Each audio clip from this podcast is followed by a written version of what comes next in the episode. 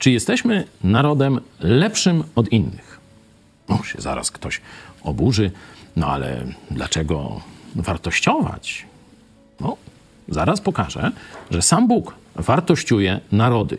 Pokazuje pewne kryteria i potem ocenia poszczególne narody wedle tych kryteriów.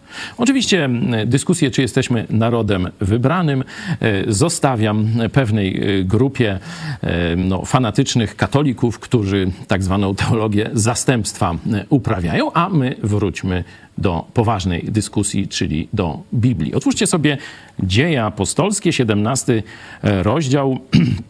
dziesiąty werset. Tam przenosimy się z Tesaloniki do Berei. To mniejsze miasto, ale też w tej samej krainie geograficznej Macedonia. I Paweł odwiedza społeczność Żydów w Tesalonice i społeczność Żydów w Berei. I tak Bóg ocenia społeczność Żydów w Berei, którzy byli szlachetniejszego usposobienia niż owi w Tesalonice. Przyjęli oni słowo z całą gotowością i codziennie badali pisma, czy tak się rzeczy mają. Wielu też z nich uwierzyło. Dalej możecie sobie przeczytać. Mamy więc wartościowanie dwóch społeczności. Oczywiście, jeśli społeczności Żydów można wartościować, no to ekstrapoluje to też na większe społeczności różnych miast, państw czy narodów. E, zresztą możemy o Kreteńczykach też w liście do Tytusa przeczytać. Nam widać, że Bóg rzeczywiście wartościuje narody też całe.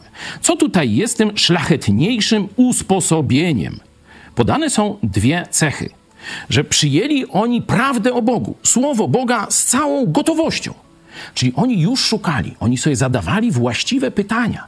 Oni myśleli skąd, dokąd, po co tu jesteśmy, dokąd zmierzamy, choć jeszcze nie znali Jezusa Chrystusa. Czyli gotowość, szukanie, rozum i codziennie badali pisma, czyli poświęcili czas, żeby sprawdzić, czy to, co mówią apostołowie, jest prawdą. Takich cech szukamy w Polakach.